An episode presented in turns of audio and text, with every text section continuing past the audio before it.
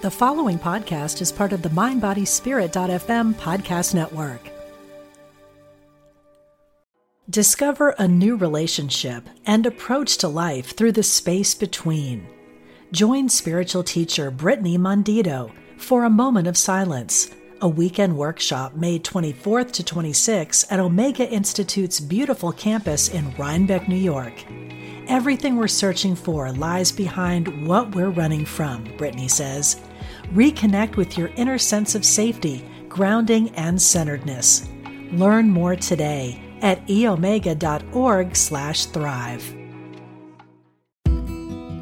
Support for this show is brought to you by Tarcher Perigee, publisher of Life Lessons, the new book of affirmations by Julia Cameron, the best-selling author of The Artist's Way. Buy Life Lessons wherever books are sold.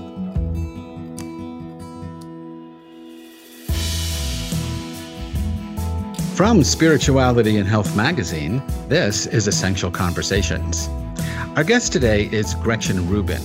Gretchen is the author of Better Than Before, The Happiness Project, and Happier at Home, all New York Times bestsellers.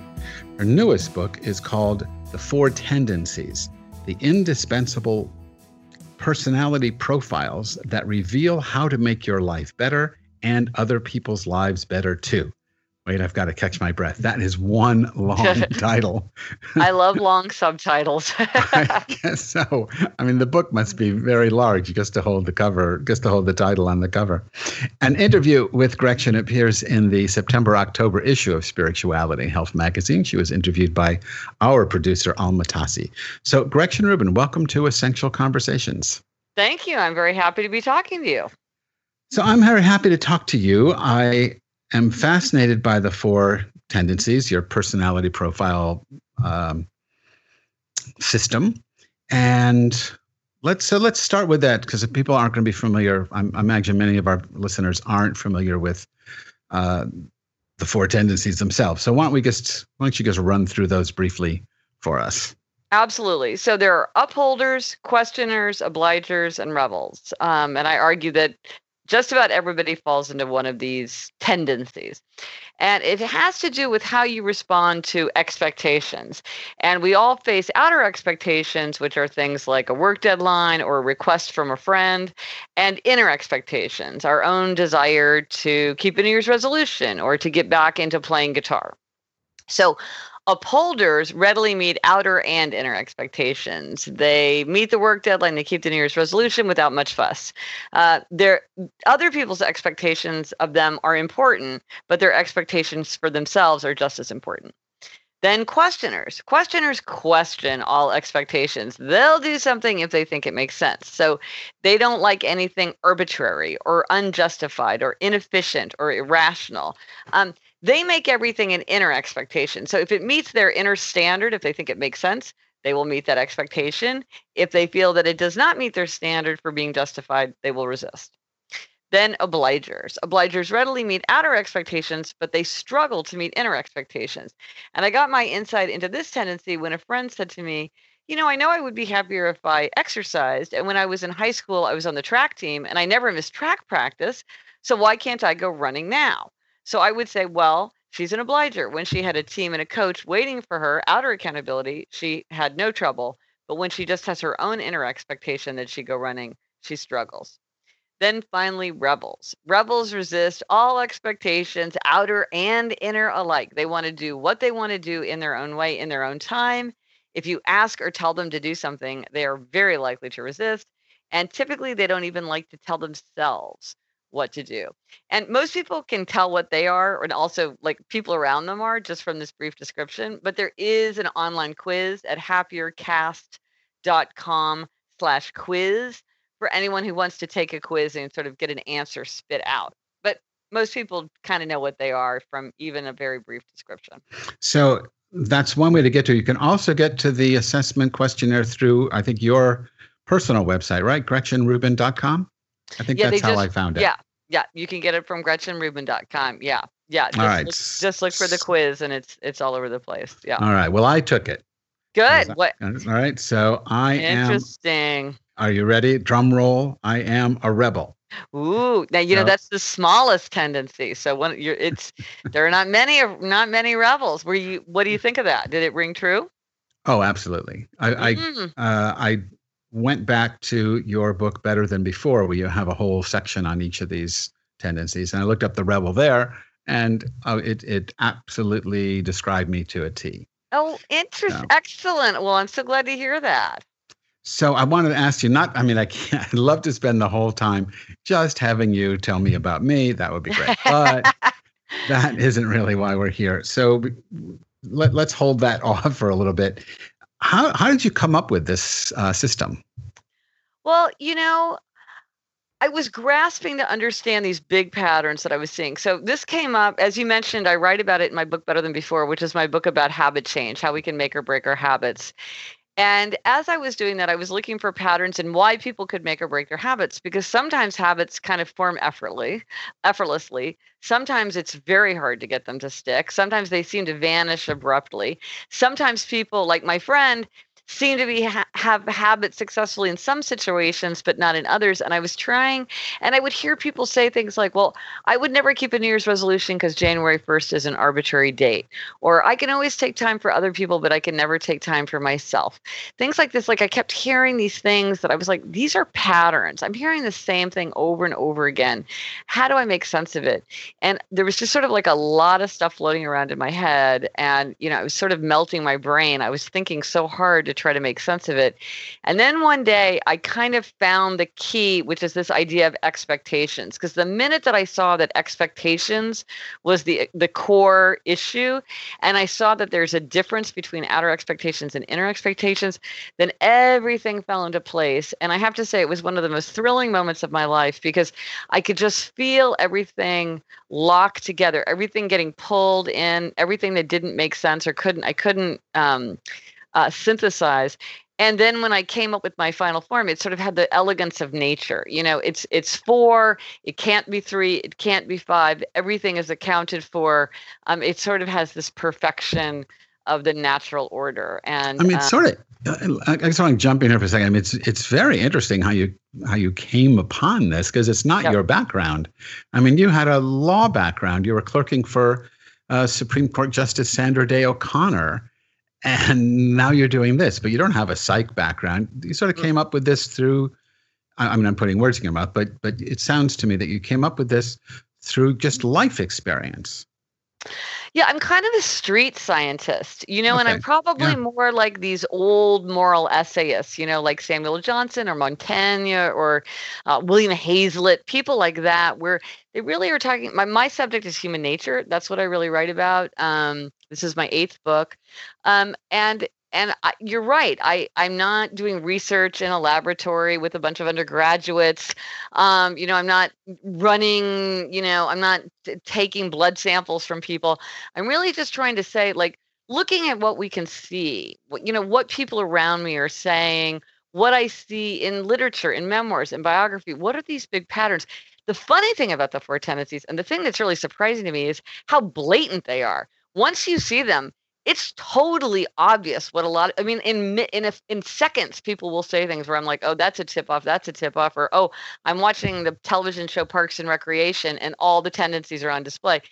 I'm kind of amazed I'm the first person to pick this up because and there there are other models that kind of uh, get at uh, kind of close ideas but once it's identified it's really obvious um, it's it's not it's not a subtle thing that I've picked up um, but you're right I'm like a street scientist so I, I use a lot of anecdata um, you know people will tell me well this is my experience when I was trying to quit sugar and I'm trying to make sense of that um, No, I how think does that's that really- fit into a model of human nature Yeah, it's a fascinating way way to do it. I, I like the the idea of the, the street scientist. So, what is your tendency? I'm an upholder.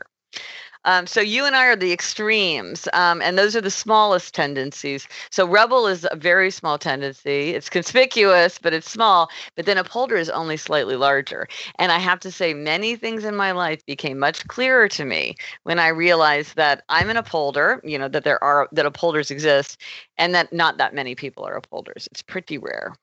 Yeah, tell me what Donald Trump is. He is a rebel. Oh, he's a rebel. Absolutely. Oh, and Yep. I'm not president. How did that happen? Mm. All right. So he and I are somehow cousins. Did when you when you looked at your system, when you put your system together, uh, I assume you're you're um, up on things like Myers Briggs and the Enneagram.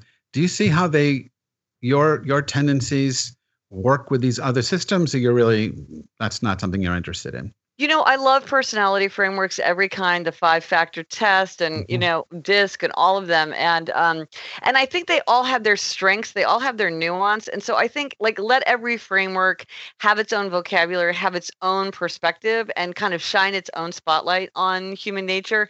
And I think that you sort of lose that um, specificity if you try to map them onto each other too much. So you know, I have a friend who knows a lot about Myers Briggs, and he tried to kind of do a like, you know, this equals that, and I'm like, you know what, just let let that system be its own system, and I'm gonna and and and the four tendencies is going to be its tendencies. It's funny, even people, um, eh, several people have suggested to me that it maps onto the houses of Hogwarts, and I will tell you, as a um, as a Harry Potter fanatic, that absolutely does not work. Um, so no, it does not. It does not work with the Houses of Hogwarts, and I really think um, that every framework should stand on its own.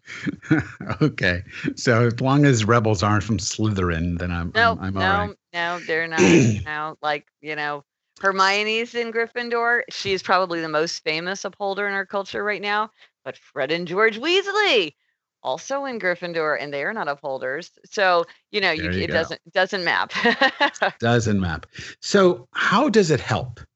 Um, so so I know because you just told us that you're an upholder. Yep. Uh, you know that I'm a rebel. So um, if you had known that I was a rebel in advance, or maybe just now after I told you, how how do you interact with me differently than you might otherwise if you didn't know that? I would interact with you very differently um, and I work with rebels, and and so let's say um, there was something I wanted to ask you to do. We were working together. I would always want to emphasize this is for you to decide what you want to do. This is your choice. It's up to you. Um, I'm not telling you what to do. Um, I might give you information about the concept, you know, to give you information so you can make an informed decision and tell you the consequences of what you do and don't do you know, I would really like to have this. It would really help me out to have this by Friday. If I have, if I have your report by Friday, then we can hand in the whole thing on time. If it's late, we might have to pay a penalty. Um, when you're ready, let me know. I'm not going to say, hey, you have to get that to me on time because I don't want to ignite the spirit of resistance that for some rebels is very easy to set off, which is when they're going to say, you're not the boss of me. You can't tell me what to do. I'm going to do my own thing in my own way. I'm going to always emphasize the choice, the freedom, the authenticity of you making the choice that you want to make for yourself. Yeah, you also said, if I remember right, that even as a rebel, even I'm not the boss of me. Discover a new relationship and approach to life through the space between. Join spiritual teacher Brittany Mondito for a moment of silence, a weekend workshop May 24th to 26th at Omega Institute's beautiful campus in Rhinebeck, New York. Everything we're searching for lies behind what we're running from, Brittany says. Reconnect with your inner sense of safety, grounding, and centeredness. Learn more today at eomega.org slash thrive. Well, typically rebels don't like to do things like sign up for a woodworking class at 10 a.m. every Saturday because they're like, I don't I don't know what I'm going to feel like doing that Saturday morning. I don't like the feeling that somebody's expecting me to show up at 10 a.m. Uh, the fact that it's on my calendar makes me not want to go you know? And so like often rebels do better when they do things spontaneously. Like i've heard from many rebels who keep the, the schedules of many different gyms and many different classes around and then they're like you know what? I feel like doing yoga. And then they'll just look up and see well where's a yoga class that i could go to right now? And then they'll go there. Or they might belong to a big gym where there's tons of choices and they could just pick and choose what they want. Whereas for me like i go every friday at 10 a.m i go to a high intensity strength training thing and it's every friday Friday and they expect me and I'm working with a trainer who's going to email me if I don't show up. I like that. Um, a rebel might really resist that. Now, some rebels like that. They get their mind around it in a rebel way. Um, but it can be more of a challenge for them to buy into something like that. So does every does everyone have a bit of all four or are you really sort of one more or less exclusively? Well, I think that each of us has a core tendency that is sort of our instinctive reaction to the world. Now, it is true that everybody is a little bit of one in that, you know, everyone is going to give up their inner expectation for the benefit of someone else if the stakes are high enough. Like, yeah, I want to go for a run every day, but if my daughter's in the hospital, okay, I will skip my run. Everybody's like a questioner in that nobody wants to do something totally arbitrary or inefficient. Nobody wants to do something that's completely dumb. So, in a way, we're like questioners in that way. In a way, we're like rebels in that if if we feel too controlled if we feel like someone's threatening our autonomy we're going to push back you know in in reactance.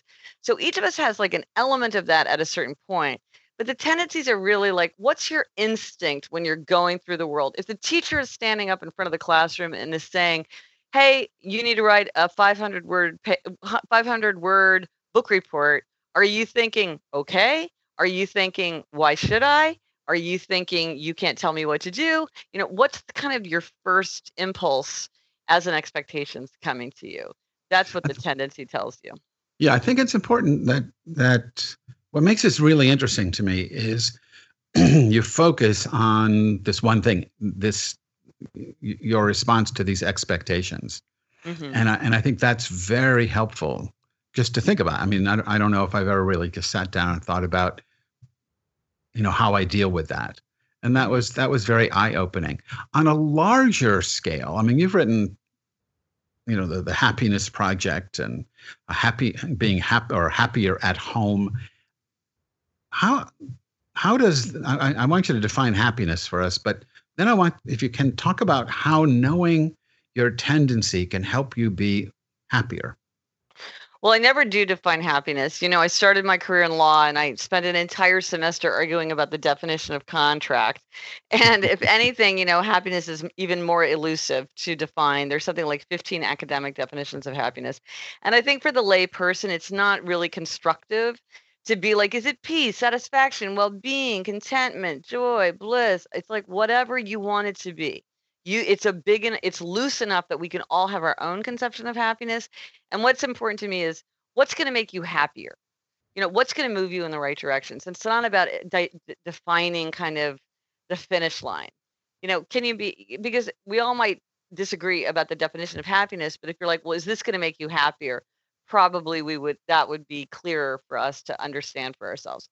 Now how the tendencies can make us happier is you know there's two things where it can come into play. One is self management, because, you know, the, the person that you have to deal with most in the world is yourself. And, you know, we've all felt frustration when it's like, I know I would be happier if I went to bed on time. I know I would be happier if I quit sugar. I know I would be happier if I spoke more nicely to my children. I know I would be happier if I put down devices. I know I would be happier if I read more.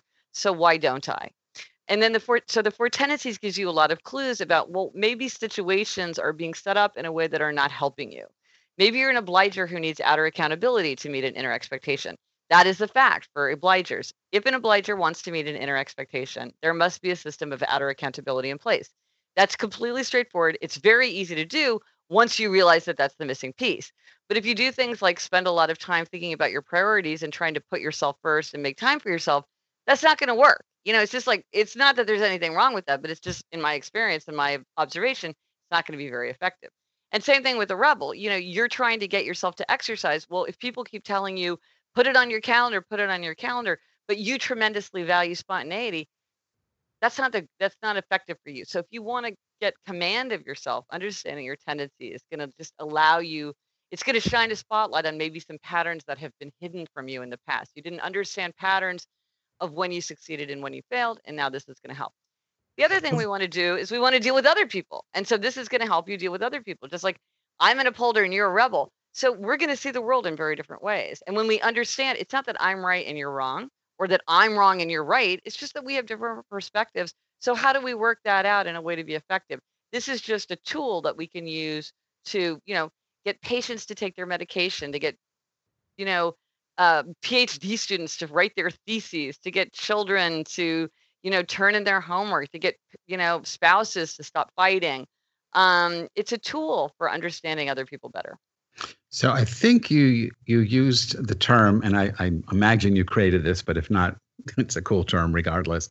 Uh, anecdata. Oh is that, yeah. Is that right? So I like I like that that term. So looking, you know, recalling what anecdata you can recall at the moment because mm-hmm. you don't you don't do counseling and people don't come mm to you like they do to a therapist. So you're just sort of sharing these ideas. Yeah okay. Yeah so but i have i have because i have a blog and i have a podcast happier with gretchen rubin where i have a lot of listeners I, i'm getting a lot of feedback from people right. but you're right. it's not like in a clinical setting it's just like people writing me an email like oh my husband's driving me crazy what do you think i should do? You know what i mean? Right that and that well that's my that's my question. So so i i like this anecdote. I think it's it's in a sense more real. And not to put down the other way of doing things, but I guess like this, it's like you said, street science. Um, so using your anecdata, where have have couples found this, or parents and their kids? How have they used this to reduce stress, to improve communication? Well, you know, a lot of times it's just when you understand where someone's coming from, you can avoid conflict. So I will just use myself as an example. So I'm an upholder, which means I readily meet outer and inner expectations. And I'm married to a questioner. So he readily meets inner expectation, but he resists outer expectations if he doesn't know why he should meet them. And this drove me crazy, I have to say, for the first years of our marriage, because I would ask him to do something and he would sort of like not just do it. If he asked me to do something like, would you find the mortgage papers? I'd be like, okay, I'll go do it. And I was like, why does he always just resist. It was making me crazy. But then when I realized he was a questioner, it's like, it's not that there's any it's not this way he's behaving toward me. It doesn't reflect anything about our relationship. It's he's like this all the time. This is a fundamental part of his nature. He's like this all the time and i can take that into account. And i remember just the silliest examples like once um, I wanted him to pick up sliced turkey on his way home from the gym, but I happen to know that my husband doesn't like to do this. First, questioners often hate to wait in line, so he doesn't like to wait in line at the grocery store. And and he would be like, if I said, if I texted him, please pick up sliced turkey on your way home, he would think, why should I? Why do we need sliced turkey? We have plenty of food at home. And why should I have to wait in line for something? He just wouldn't do it because it's like, well, why should I? But now I know to say something like, please pick up sliced turkey on your way home because our daughter has field two field trips this week, so we have to pack lunch because she's not eating in the cafeteria. Okay, that's a reason. So instead of having an, an exchange where I'm annoyed by, I'm like, well, why didn't you go to the grocery store? Well, why should I? Oh, you never do what I ask. Blah blah blah blah blah. It's like I just say to him, this is why. And just the other day, I was filling out a boring bureaucratic form and feeling like, oh, I was doing it for the team because one of us had to fill it out. And it asked for his work address. I didn't know his work address. So I called him up and I said, What's your work address? Now, what possible reason would I be asking him for his work address except that I'm filling out some kind of boring bureaucratic form? But I said, What is your work address? And what did he say to me? Why? like, and I would have been very irate, like, why? You know, if you want to, uh, I'm the one who's doing this. If you want to do it yourself, I'll send it to you. You have to do it, blah, blah, blah, blah, blah. Instead, I'm just like, he just wants to know why. I'm like, I'm filling out a boring bureaucratic form. Okay. So he told me his address. so it just diminishes conflict because I'm like, I don't need that. Just his asking me is enough for me. I don't care. I'm like, I don't want to hear an explanation. Life's too short. He needs the explanation. He needs you know? the and explanation. So, so and if, it, it, it just minimizes conflict. Yeah, it absolutely makes sense. And, and it sounds to me that if you were not an upholder, you would have divorced him right away because you wouldn't have known. But right. you're an upholder, you have to hold the obligation. So you know? Well, it's very, but see, on the other hand, it's very helpful for me to be married to a questioner, and I realize the value of it because one of the dangers of being an upholder is you too readily meet expectations. We're very good at meeting expectations. Like we can just do it without thinking, and sometimes that's a big waste of time and energy. So often, I've learned to sit before I meet an expectation. If I have any kind of like second thought about it, I say to myself, well, let me ask Jamie if he thinks I should do this. Or I'll think, what would Jamie say? Because it helps me to stay more on track with my own values by saying yeah i you know someone's asked me to do this but i i don't have to do this um, because i can question it and say like yeah no that really doesn't make sense for me. So it so it's a it's a it kind of annoys me but it also makes my life better. You know this absolutely makes sense to me and i have a million more questions but we are out of time. But this was this was really interesting uh, gretchen so thank you very much for talking with us Thank you. It was so much fun to talk to you. Our guest today was Gretchen Rubin, whose newest book, The Four Tendencies The Indispensable Personality Profiles That Reveal How to Make Your Life Better and Other People's Lives Better Too, is due to be released on September 12th. Alma Tassi, our executive producer, interviews Gretchen in the September October issue of Spirituality and Health magazine. You can learn more about Gretchen's work at her website and take the Four Tendencies assessment. Her website is gretchenrubin.com. Gretchen, again, this was wonderful. Thank you so much. Thank you. Support for Essential Conversations is brought to you by Tarcher Perigee, publisher of Life Lessons, the new book of affirmations by Julia Cameron, best selling author of The Artist's Way. You can buy Life Lessons wherever books are sold. Essential Conversations with Rabbi Rami is a project of Spirituality and Health magazine. Please log in to spiritualityhealth.com to subscribe to the magazine in print or digital formats and download the iTunes app for this podcast. Essential Conversations is produced by Ezra Baker, and our program coordinator and executive producer is Alma Tassi. I'm Rabbi Rami. Thanks for listening.